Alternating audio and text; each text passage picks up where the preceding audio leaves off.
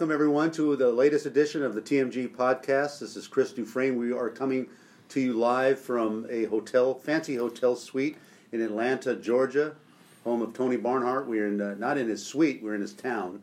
Uh, but b- boy, do we have a crowded house. We have all four TMG members. The TMG, uh, what would we call Sheila? Commander in chief. Commander in Chief, COO, COO. CEO. Herb Gould, Tony Barnhart, Mark Blaudschun uh, took a uh, late uh, trip last night, barely got in Polar from Express, Boston. yeah. But we are here for the national championship game or the SEC conference title game, which uh, these two teams did not play in, but now they're they're having it now for uh, for the whole enchilada. Well, we just called it the SEC invitation. The invitational, and we'll get into that in a, in a bit. But we are uh, most happy to ha- be joined today by Malcolm Moran, A former colleague. former colleague, friend of the program, as we call him, Yeah, Uh, and subscriber. and a subscriber. Most important of all, he is a subscri- subscriber to TMG. But uh, Malcolm is now uh, he's left the uh, uh, he went over to not we used to call it the dark, Dark side, side, when you leave journalism for anything else. Now it's we call a, a, parachute, I think. but Malcolm, uh, first we must note that he is a Fordham Ram, um, and uh, and and we had, and TMG's uh, son, one of my my sons was a Fordham Ram, so we have that connection. So we are very familiar with Arthur Avenue. My experience was slightly more cost effective. uh, I, I hate to break it to you now, but now, now that the bills are paid, it probably doesn't hurt quite so much. And we, you know, we could go over Malcolm's uh, credentials, but it would take. Uh, we only have what's the battery on this phone? I think we can do it. Uh, Fordham grad, then New York. You must have. Did you start at the New York Times? No, I, I was at Newsday in Oh, Newsday. capacities that included uh, getting coffee, black no sugar, which Sure. is how I decided I was not going to be a copy editor because they all drank coffee black no sugar, and I realized my stomach Okay. would not be able to handle that. And My- then eventually was full time there, covering Queens high schools in in kind of a golden basketball era for New York City and Long Island. Wow. And then known uh, probably you're probably best known for having worked at the paper of record, uh, at least in in Manhattan, uh, the New York Times for 19 years. 19 years from 79 to 98.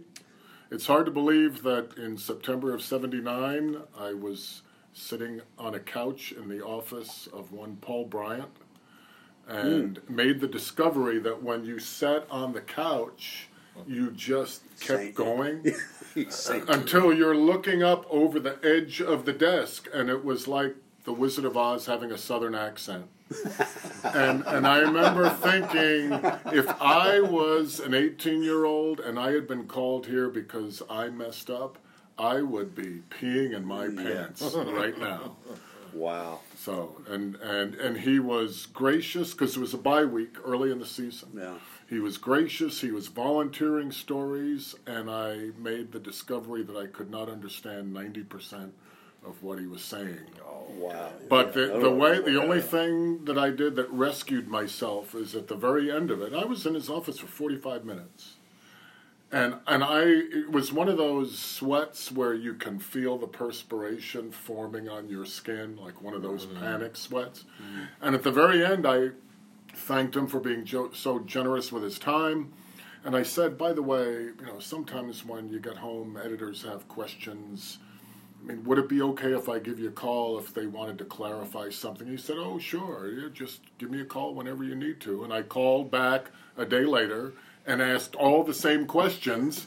But when he spoke on the phone, it was crystal clear. I mean, you could understand him perfectly on the phone. That's- so. it- And one of the things he said was, I, "I'll coach and, until I die, until they fire me, or until I die."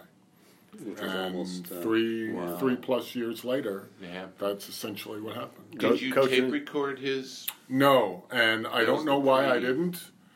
I've been kicking myself We- ever since. Yeah, that, that, I mean, this is one of the many great stories that you have. We, we don't have time to get into all your great stories, but I was just thinking of it, the people sitting in this room have worked for the Los Angeles Times, Boston Globe, Atlanta Journal Constitution, Chicago Sun Times, but you work for the New York Times, mm-hmm. and I mean, I think even those of us that work for big time newspapers, what was it like working for the New York Times at the time you worked for the New York Times, and what kind of cachet, not only front row seats literally did you get for events, but what kind of cachet did that hold?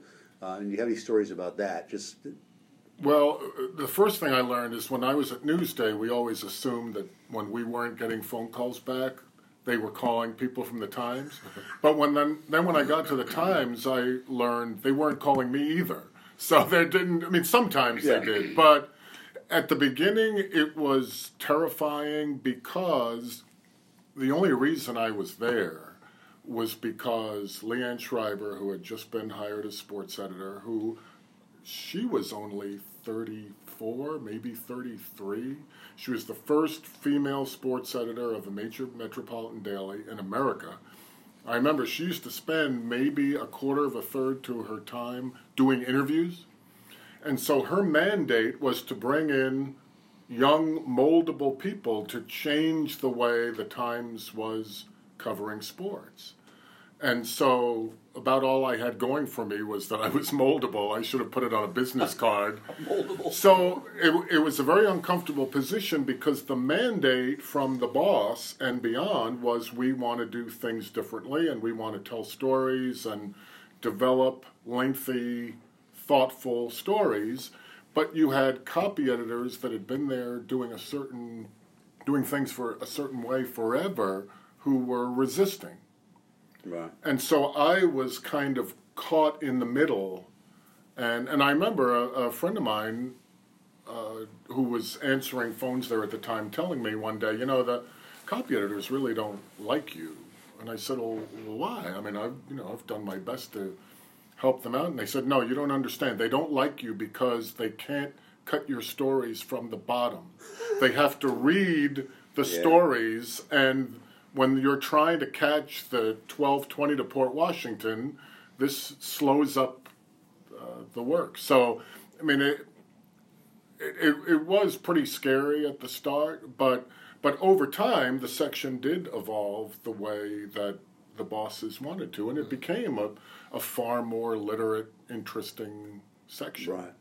Um, before I continue, uh, my producer just handed me a note, and I was remiss in not mentioning our our sponsor uh, for the podcast, APBA APBA. Now, I don't know if Malcolm. I don't know if you. Um, this is I'm cold calling you on this, but I don't know if you played this game when you were a kid. I did. I know Mark. I was not a fanatic, But but you- but, I had friends that were. And now I'll ask you, who has the greatest all-time APBA card? Wow. Who's on the who? I, I don't know. That's a good I mean, it's got to be somebody. Somebody, yeah. I mean, without question. I mean, I mean, I don't I don't remember how far back 51. it goes. They went- they Well, then I'm thinking Mantle 56 That's- has got to be. Yeah, Maris 61, Yeah. maybe? Well, but he hit 270. Yeah, I think there are vintage editions, Vintage, yeah. though. You know, so No, it A- could've APBA was big time. Well, they are. They're, they're, they're, they're sponsoring our, our, our podcast, and and and uh, we're supposed to have the what's what's John's title? Um, John is the uh, CEO. CEO, yeah, we're, he's Atlanta based, and so we're hoping to have him on the podcast tomorrow. But I know he is uh, sending Mark I hope, yeah. uh, the No, new do- the new set of. Do uh, guests get a complimentary game? Is I think what, I think you get a keychain, T- TMG Yeah, key, key, keychain, Mug. A mug yeah. or a hat. Um, but anyway, moving on. Uh, let's uh, we'll get. We get, is this is your life, Malcolm Moran? You moved on to the from the New York Times to the Tribune, and we'll skim over that very quickly because we all know how that went. He went from the Uh, New York Times to the world's greatest newspaper, Oh yeah, well, the, the, all the news that's fit to print to the uh, to the world's greatest McCormick newspaper. uh, family uh, that, that ended up buying the my paper. Uh, so uh, anyway, then then spent nearly six years at USA Today, which I'm sure was a much more enjoyable experience. It, it was a very enjoyable the, experience. The multicolored fish wrap, as it has been called, called by some, but uh, we all uh, we all relied on USA Today for many reasons, and still do. I do. Uh, but then Malcolm moved out of the realm of sports writing, took the big leap over to academia, and he's now Professor Malcolm Moran. First at Penn State, which Uh, and, and you kind of have a similar position at Penn State that, that you Yes. now have, uh, which is uh, we've all we've never figured out exactly what you do, but uh, Even when he was ready. even That's- when he was it's funny ready. because my students say roughly the same thing. Uh, I I think what basically what you're training and molding, much as you were molded by the New York Times all those years ago, that's kind of what you're doing for young journalism, It is- aspiring it's journalism students. And and now you are you've moved on from Penn State. Uh, we can we can wheel back to that uh, a little bit, but now you are, and this takes uh, as an hour just to say what you do now. The director of the Sports Capital Journalism Program, Correct. at IUPUI, in Indianapolis, yes. and uh, The home of the Jaguars, a proud Horizon Oh, League okay. member. Very, very nice. But uh, we still see Malcolm at all the big events because Malcolm brings his students to you know uh, all the major collegiate event and Final Four and the championship game. Right. And and he was at the Rose Bowl last week, and he had two students there that. And he basically puts them under fire and, and, and goes through the uh, the motions and the drills of how to cover a game, how to interview people, write a story on deadline, um, and then you have two new, uh, uh, not new. I'm sure they've been around. They're- Two they're- different yeah, they're not- students here. yeah, new, Yeah. two different students here, and uh, i do we get that sort of correct of what you're doing, and, and how has that experience been for you? It's it's great fun because I get to see events like this through the eyes of people that have never done it before.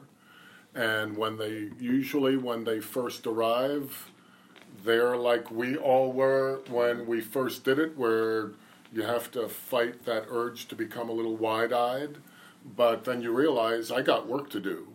And you do what you need to do, which is focus in and do one thing at a time. And the real payoff is that when they get to the end of the experience, they know I can do this, and I don't have to tell them that because they've done it, and and I mean it, it really is great fun.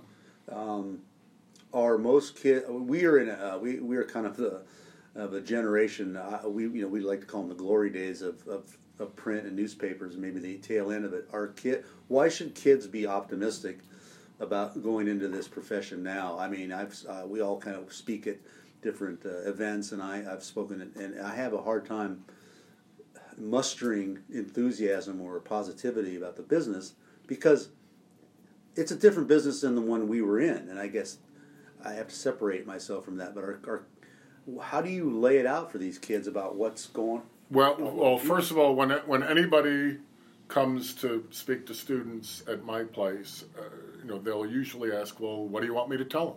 And my answer is the unvarnished truth.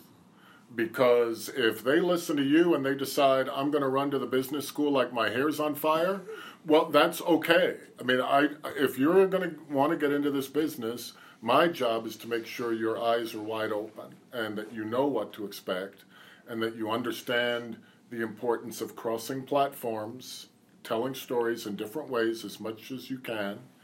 And, and I think what's been happening is that students don't look at 50 somethings being pushed into buyouts. Students look at things like, for instance, when I started at Penn State, the Big Ten Network was this concept on a drawing board that we would get emails about that's, that's out there on the horizon. Now, it was less than a year away, but when you're trying to grade papers and get through the day, 11 months away is like forever.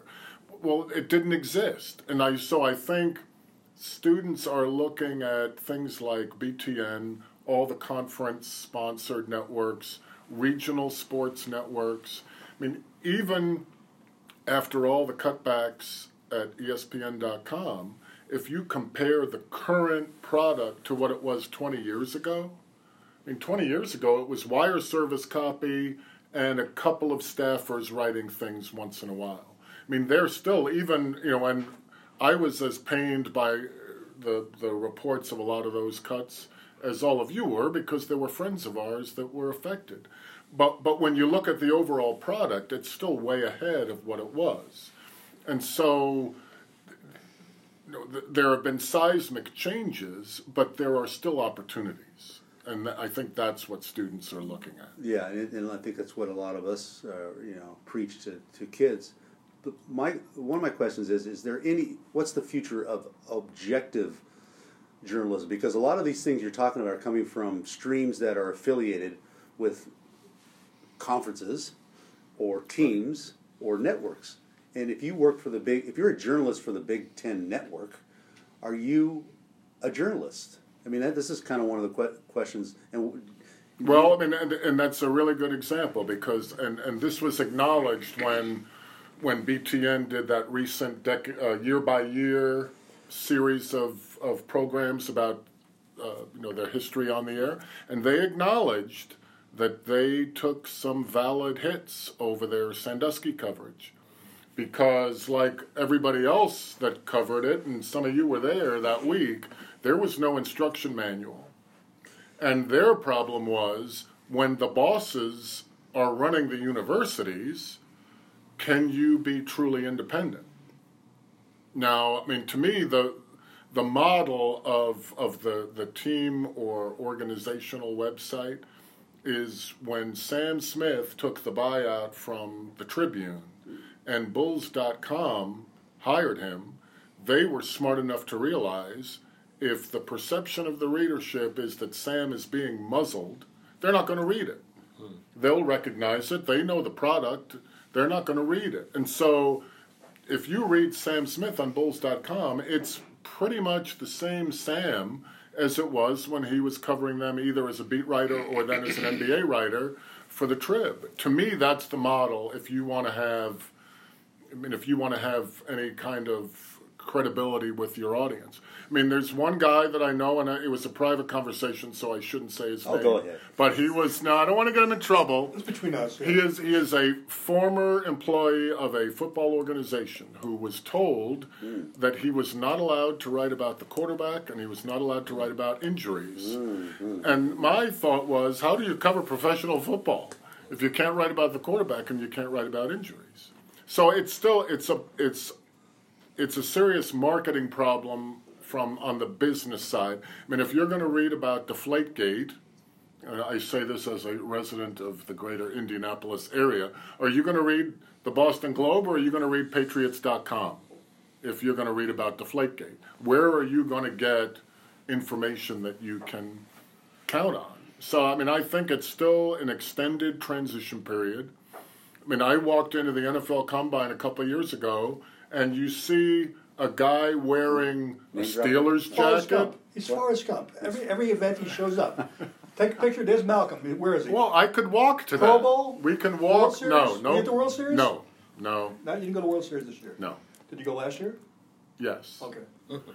Super But so you walk. Wait a minute. Okay, let me just f- finish my point. You walk into the NFL Combine, and there are people in a press room with team gear because they are working for the teams. Mm-hmm. You know, when I covered the Giants, like you never, like there were some people that might be more in the pocket of the organization than others, but they weren't wearing windbreakers that said Giants on it. The, yeah, but what, what what makes college, I think, even more unique than the other sports, and Tony can speak to this a little bit. What happens when your school gets to the national title game? I mean, you don't have to worry about with Fordham. You don't have to worry about I Not mean, a problem, in no. 1935, maybe my school uh, was is, doesn't play football. Cal State Fullerton. Jersey guys' school, you know, Miami was right in until the end, and and her went to two schools that were had great seasons, Wisconsin and Northwestern in the Big Ten. But Tony, your team, not only not only no, your school is in the national title game, and you are a, a graduate. You're also a journalist. How Tony, do you- what was one of your, your, your book titles? Uh, always a bulldog. Yeah, okay. What it means to be a bulldog? Yeah, okay. What it But means to be a bulldog. in relation to what Malcolm is is preaching to, to kids, uh, how do you how do you separate these, or do you It- have to? It's never been a pro- Of course, when I was working for the Atlanta Journal Constitution, uh, I always said my loyalty is to the people who sign my paycheck. Okay, Right. And that was proven over the years. We had a, a story in the '80s of uh, Georgia being involved in academic fraud from a professor, a remedial English professor by the name of Jan Kemp, and that that, that was a, a big story at the time that I was uh, involved in. And Was Jim Harrick involved in that story? no, that would come No, later. no. That, that that would come later. But you know, it's it's Oops, it's- is that you? the, the, the issue the issue is the issue is you don't have any trouble being a journalist and doing your job when your alma mater's involved, but sometimes the the public who consumes our product that's not what they're looking for, and that that can be an issue. But you just have to, uh, as they to paraphrase, you have to hunker down and do do your job. What about what about your buddy, your, your your frat buddies and all? I mean, have they ever gotten on you for for? Oh yeah, you've written about? absolutely. So why, why are you so negative? I said, no, I'm, I'm not being negative. I'm just reporting what I see. Tell, Tony, tell them who you're talking to next week. What, what, where your speaking to your group is next week. Uh, today is uh, Saturday. The championship game is Monday. Uh, a week from this Ju- uh, Jan- January seventeenth, a week from Right. next Tuesday, I am speaking to the Red Elephant Club in Tuscaloosa, Alabama. Last year, I did I did the same thing, and of course they lost the game to Clemson. And uh, I went to Tuscaloosa and talked to a few people. I talked to a a, presby- a female Presbyterian minister who said she had to do some hard preaching after that game because Yeah. the people were really down. And so, but uh, by then that week had passed and they'd just about gotten over it. And I was telling these guys I met uh, at the at the at the reception. I met an Alabama fan and I said to him, "Remember, Alabama was one second away from winning another national championship." I said, "You guys," I said, "You guys had quite a season." And the guy said, "Yeah, but we got to get over it and get ready for next year." So, Are you going to be able to sell that message next week if Georgia wins? Oh, Mr. Bulldog? Oh, that will be that will be tough. They'll, these are good folks. They'll take they'll take it in stride. But yeah, it'll it'll be hard losing. Her, uh, Herbie Gould, Herb, if you had to speak at Malcolm's class, and he, and he said you you uh, were undergrad at uh, Wisconsin, and it, you, and got your uh, master's at Northwestern. Yes. Is that right? hmm How do you handle the success of your schools? If you had to tell, uh, speak to Malcolm's class about, uh, you know, your role as a journalist and as a as an alum or a, a fan of, of the of your school, what? How do you walk that line? Well, you know, along the lines of what Tony said, I, I always describe it as I root for the story. You Right. know, uh, I don't, you know, and rooting for a team when there's, you know, an, an alumni affiliation, you know, it, it becomes a little more blurred when you're doing what we're doing on this blog, because we're not really reporters; we're more columnists and and um, commentators. So it's easier to do it from that level, and then you just l- label it as such.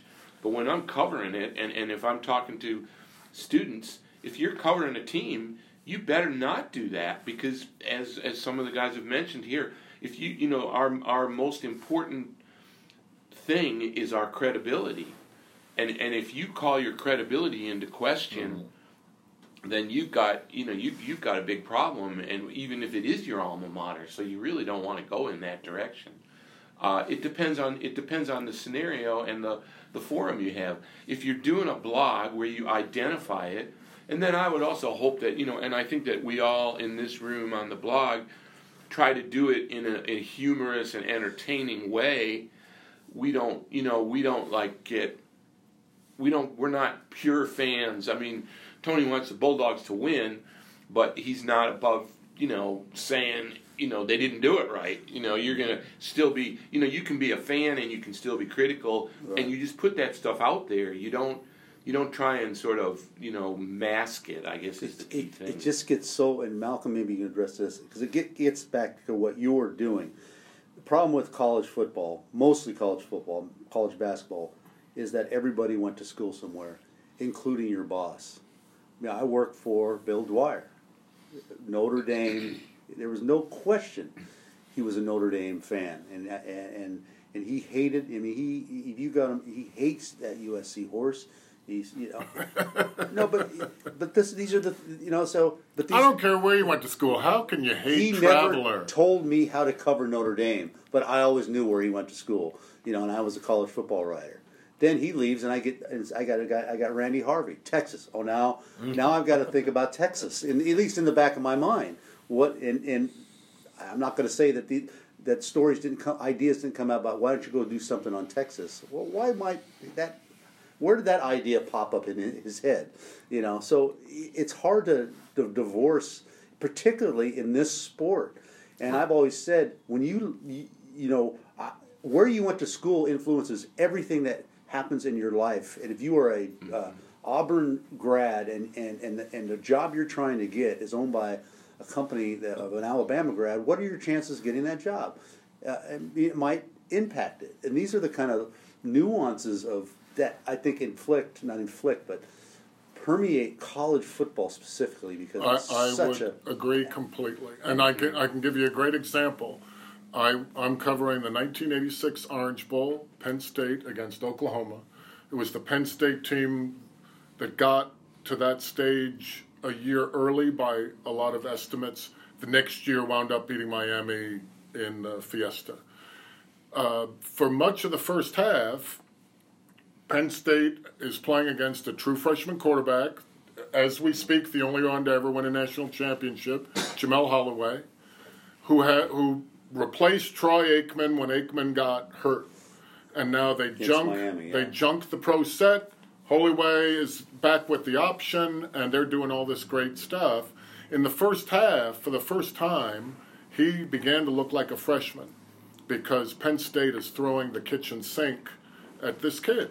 And so my running reflects the fact that Penn State, given X number of days to prepare, was doing all these things to disrupt what had been a dominant option game. Well, Oklahoma winds up taking control in the second half and winning. I get back to the office and I get this lovely complimentary note on my running, which, you know, for those of you that don't know the jargon, I mean, that's the story that you do on the fly during the game that you never want to see again once you do something else that replaces it. Like the, the bosses never pay attention to your running. Right. And I get this lovely note about how you know how insightful my running was. So I find out like a year and a half later, the guy that wrote the note was a Penn State grad, and he was reading, yeah, well, we lost the game, but we screwed up Holieway for a half. exactly. What I do think that kind of institutional memory brings to it, like if Georgia wins on Monday night, Tony will have things tumbling out of his brain that that most of us would take an hour or two to mm-hmm. have to look up. And and if you if you don't wear it on your sleeve the way a lot of I think that's more of a broadcast thing now than a print thing. Right. People wearing their affiliation on their sleeve. It, it can be a great tool. I mean, I grew up five miles from Shea Stadium. And when the Mets won the 1986 World Series, and they announced after Game Seven that Ray Knight is the MVP of the World Series, and about 20 minutes after they make the announcement, it suddenly hits me like, I, why didn't I think of this? A Met third baseman just became the MVP of the World Series. Third base historically has been a black hole for that organization. I think the media guide still has a list of however many third basemen have played. Well, if if I had grown up in you know fill in the blank town west of the Hudson River, I might have realized that after a while, but it, it wouldn't have come to me naturally. I wasn't necessarily rooting for the Mets to win the World Series. I mean, uh, my assignment after Game Seven was the Met clubhouse, and if- after Game Six, if Buckner makes that play, sorry, sorry about that. If Buckner makes that play, I'm going to the Met I'm clubhouse no matter what. Oh, you cared. I know. So, I mean, I think it can help, but uh, the fact that so many people almost market it as part of their brand, which is a name, I mean, a word that I Yeah. hate. I'll give you a great example of somebody that doesn't. When I was at Penn State, Chris Fowler came to speak the day before the spring game. He grew up in State College. Did he really? Which, which And you and he he, he rarely, if ever, I wouldn't have talks about Right, this right. on the air. He was living in Rockford, Illinois. He was roughly junior high age. Right. His father gets hired at Penn State, and he's thinking like, "What am I going to pay attention to? Like, no more Bulls, no more Bears." And he and his father would go to Penn State football games, and that was the beginning of his attachment to college football. And he told the story that day. But because he doesn't wear it on his sleeve, you don't. I mean, if he, when he was doing the the Rose Bowl last year, you you didn't never had a question for a second if he had any bias in that game. And so it, Yeah. it still can be done Yeah. well that way. Um, let's move on to uh, another subject. And uh, Malcolm, you've followed and chronicled over your years with the New York Times, and then as part of the Knight Knight chair program. So I, I think you've had a pretty good handle on the state of co- uh, collegiate athletics, what's happened, where it's going, and, and what do you make of where we are right now today? I mean, in in in in, in, in the college football setting with the 14 playoff.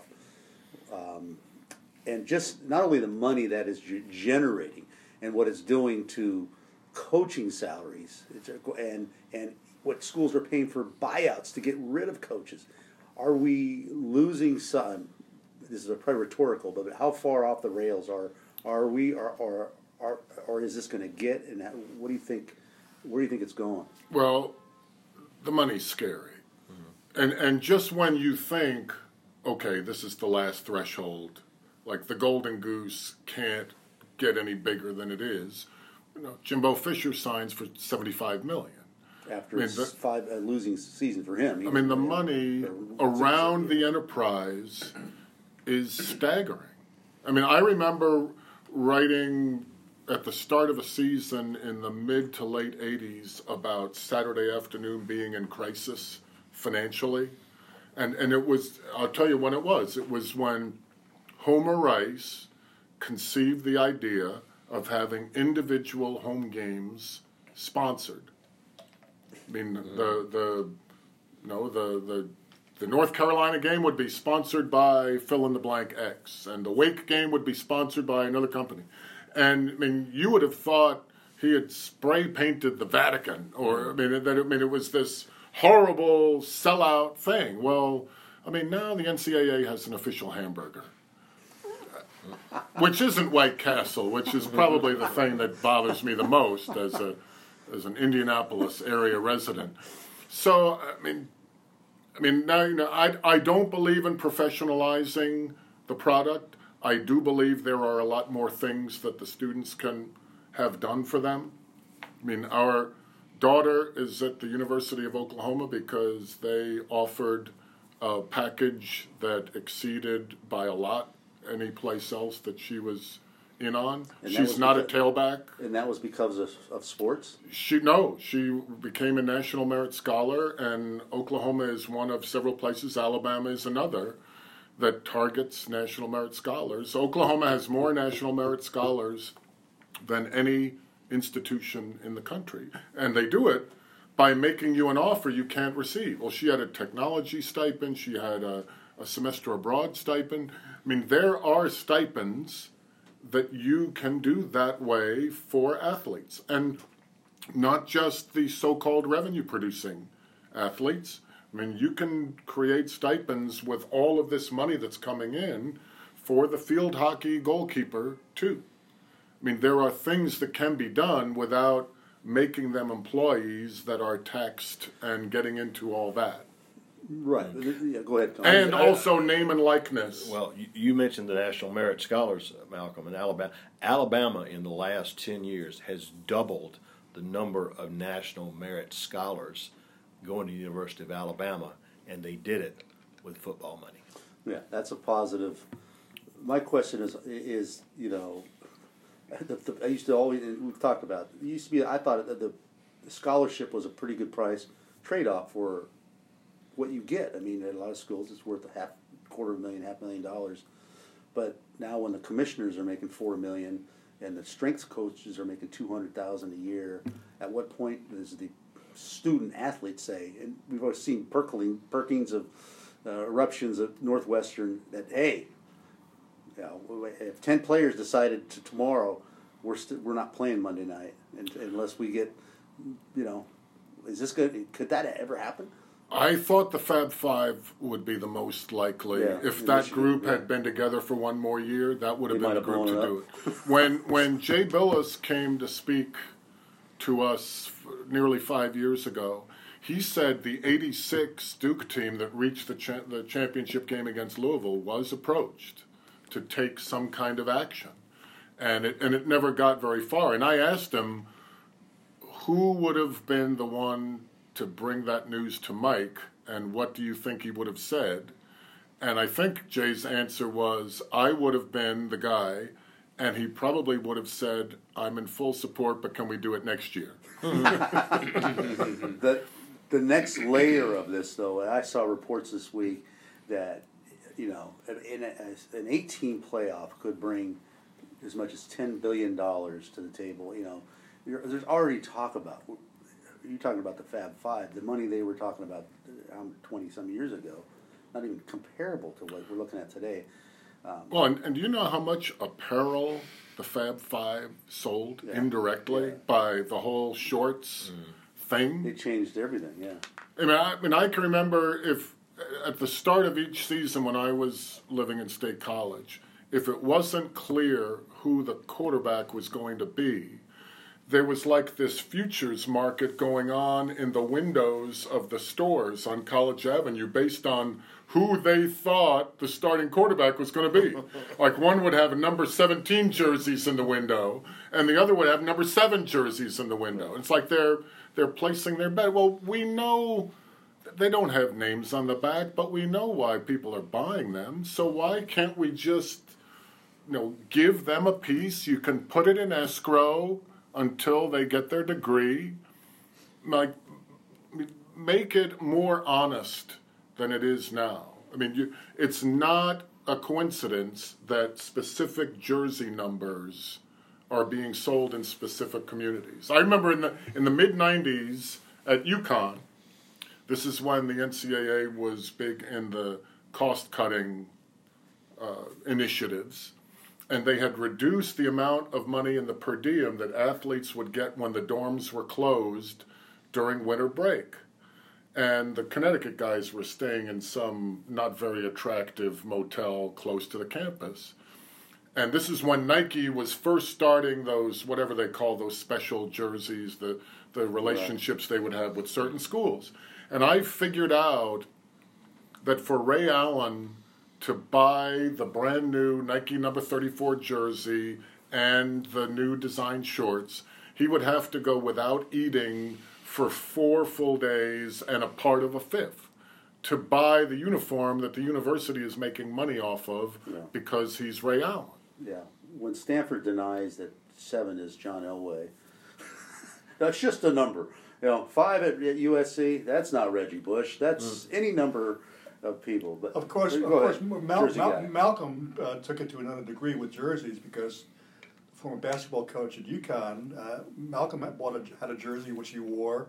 It was a T-shirt. T-shirt, a T-shirt. Okay, a T-shirt under uh, of a certain basketball player, and he showed Coach Jim Calhoun it. You know, it was it was a women's basketball from, from the from the women's from the Philadelphia Final right, Four right, that right, was Given to me off the record, by the way. Thanks for, uh, for relaying that. We, yeah. can edit, we can edit that out. Yes. Uh, uh, do, you have a, do you have a real question for Malcolm, Jersey guy? Yeah, the, the, just your the real question. You talk, you, talk, you talk, about all, all of that is, is, fi- is fine, but what is lost in the translation is is to pay football players. Then you got to pay soccer players, volleyball players, and that's where the schools say, okay, we can. How do you? How much do they get? And and, and then what do you do with it? Well, and ten billion dollars might well, cover. I understand that, but but but then you go. You can have someone who argues that the that the girls volleyball player at Tulane deserves more than they're getting. So how, who makes that decision? And, I mean, well, the, the, there's this thing called federal law that's already made that, the decision. It's a, nah, it's a complicated process, and and, and I, I, I, I think what you see, you see now, I think you see a trickle down effect from, the athletes of the players who want to play in bowl games. That's the first flyer in, in, a, in a player's evolution of sorts, when they're sort of testing the waters to see what they can do, what they can't do. And if that picks up speed, which I think it will be, every year you're going to see less and less players playing in less important games. Then you might see, okay, well, we did do that. Why, why don't we get paid to wear jerseys? Well, give us more for, for that. So I think it's maybe we're baby steps. Well, the the way some people want to get around the Title IX issue is to do what Malcolm just said, is to give the players who earn a piece of it. In other words, make it market driven. All right, if they buy your jersey, you get a cut of the proceeds. Right. And, and if the volleyball player, if they buy her jersey, she gets a part.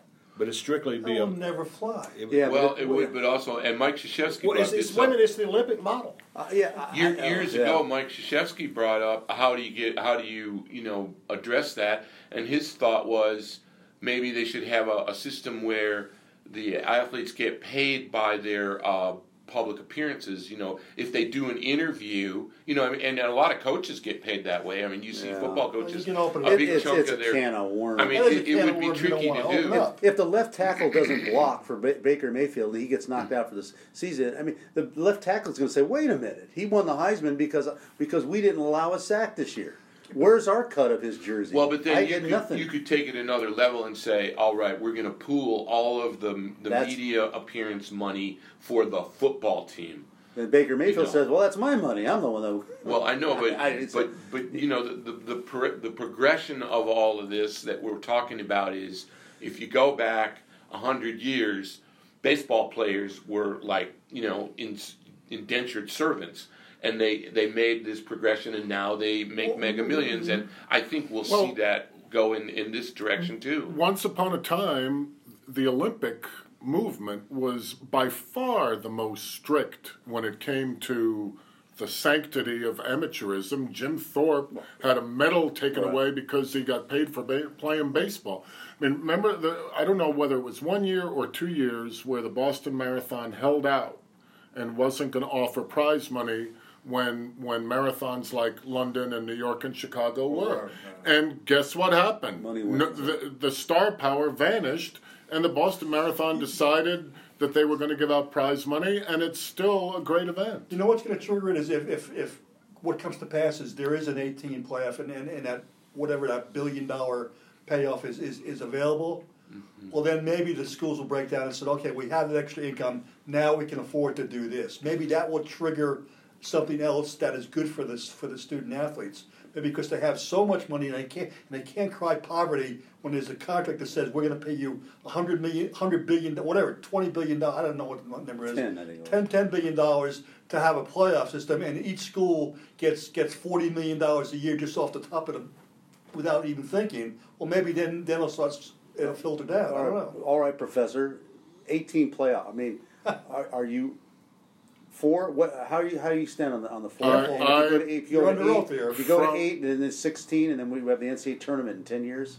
How's this? What? what I, I think four is plenty for a number of reasons. One, logistically, tell and, Central and Florida. having, well, C- Central Florida doesn't think it's plenty. Well, I, I understand that, but the, the, here's the difference: the 69th basketball team is not capable of winning a national Right, but championship. f- number But five the is. number five is, and number nine is. And- And, you on a given year, you might be able to make a case that number 17 is. So, I mean, to me, the, the, the feeling I've had all along is this is not a junior varsity national football league and from I mean, having been on a campus that cares about football, to know Fordham? not IUPUI by the way, where where the T-shirts say undefeated since 1969. I thought I'd point that out.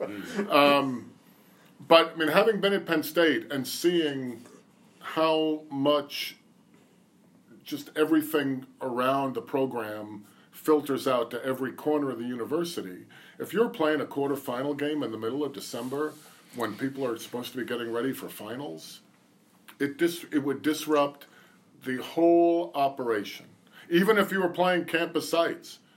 And, and and the other thing is, how can we, in good conscience, talk about CTE and all that stuff, and then say, you know, go play another high pressure game on top of a conference championship game, on top of the extra regular season game that they approved what Who- ten years ago or whatever it was. Who suggested playing a quarterfinal round on campus sites this morning? You were you were you heard the conversation. I'm trying to remember. Bill Sir. Hancock. okay.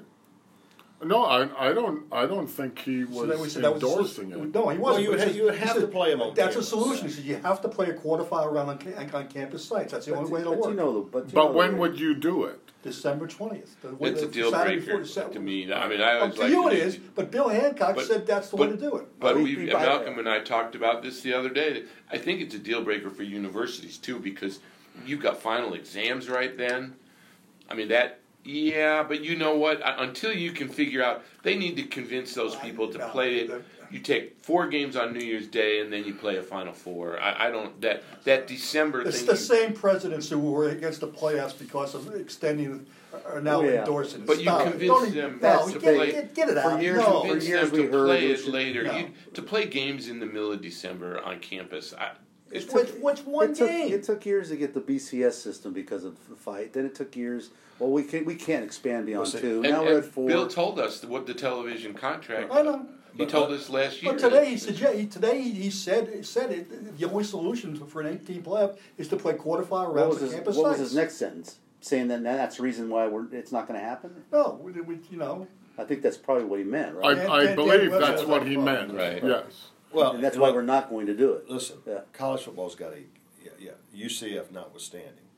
College football is a great thing. And, and when I when I speak, people say they ask me about it. I said, he said, but Tony, there are five conferences and four teams. And I go, yeah, exactly. That's what it's supposed to be. We, we're supposed to speculate and talk about college football 24 hours a day on who's going to get left out. And the uh, the argument of of Alabama Ohio State is a lot sexier than you know Auburn or UCF at eight and nine. I, I, I just think it's been it's been good for the game. Now, having said all that, it will happen. It will happen because oh, Yeah, no, yeah. absolutely, No, absolutely. Well, it's all it's just, but it's a question of timing. Remember, the BCS lasted 16 years, and people were writing books about how what a horrible thing it was, and it lasted 16 years, and it turned college football into an incredible. I mean, well, well and, and so Bill- Bill what I'm saying that there's go- that what I'm my point is there's going to be a timing issue to this, and four years in is not. Well, the Bill time. said one of the reasons for the 12-year contract was to avoid having that as, as a as a real topic. They said Exactly. they wanted 12 years to. They knew that was going to happen, so they said we have a 12-year contract. We can't talk about it until 2028. Well, you know, this is. this year, half the champions of the of, of the top six leagues didn't make it. If you consider UCF to be was the champion of the sixth best conference, an undefeated perfect season, Well, half the half the half the champions didn't get in. Pac-12, Big Ten, American Athletic, half didn't get in. Don't, That's don't lose to. Iowa 55 24 Well, in a row. Correct. Correct. Right. UCF What plays, do you- what do UCF play, do? play a, a Power Five conference team or two. That's what Houston did last year. They, they put themselves in a position to, to do it last year. You know, Big 12, Pac 12. Well, USC played. USC played one of the best schedules in the country. They played Texas, Notre Dame, but that wasn't good enough. I mean, and I don't think they were good enough. But uh, you know, it's just it, it, I'm just saying. well, If you look for the argument of why everyone, everyone, we should there should be expansion. You say, well, half the half the champions didn't get in this year, and and people want to see. And the problem is, is when a UCF goes and beats Auburn.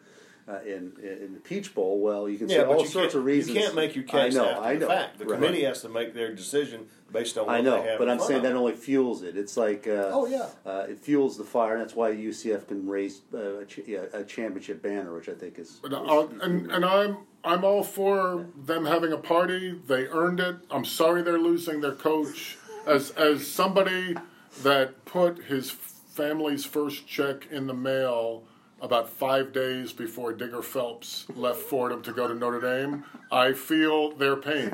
But but I'll tell you a far greater injustice than UCF, and this has to do with timing and growing pains of an event.